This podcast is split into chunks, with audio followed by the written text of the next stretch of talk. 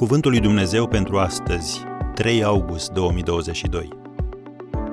Ce ai semănat, aceea vei culege. Dați și vi se va da. Luca 6, versetul 38. La sfârșitul secolului al XIX-lea, un membru al Parlamentului Britanic a mers în Scoția pentru a ține un discurs important. S-a dus până la Edinburgh cu trenul, apoi a luat o trăsură trasă de cai, luând-o spre sud unde era destinația sa finală. Dar drumurile erau proaste și trăsura s-a împotmolit în noroi.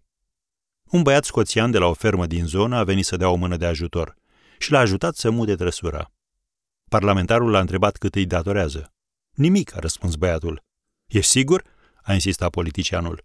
Dar băiatul a rămas ferm pe poziție și a refuzat plata. Totuși n-ai vrea să fac ceva pentru tine? Ce vrei să te faci când vei fi mare? Băiatul a răspuns, vreau să fiu doctor.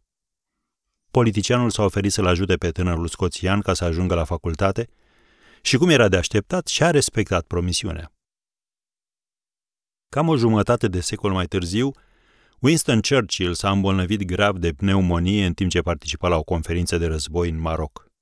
Medicii i-au administrat un medicament miraculos numit penicilină, care fusese descoperit de Alexander Fleming. Știi despre cine era vorba. Fleming era tânărul scoțian care venise în ajutorul acelui membru al Parlamentului din trăsura împodmolită de la sfârșitul secolului al XIX-lea.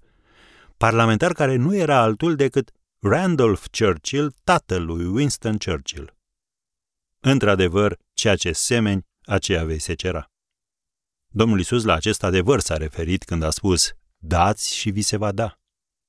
Așadar, când Dumnezeu îți spune să pui o sămânță de bunătate în viața cuiva, El o face pentru că are pregătit un seceriș binecuvântat pentru tine, undeva, cândva, în călătoria vieții tale.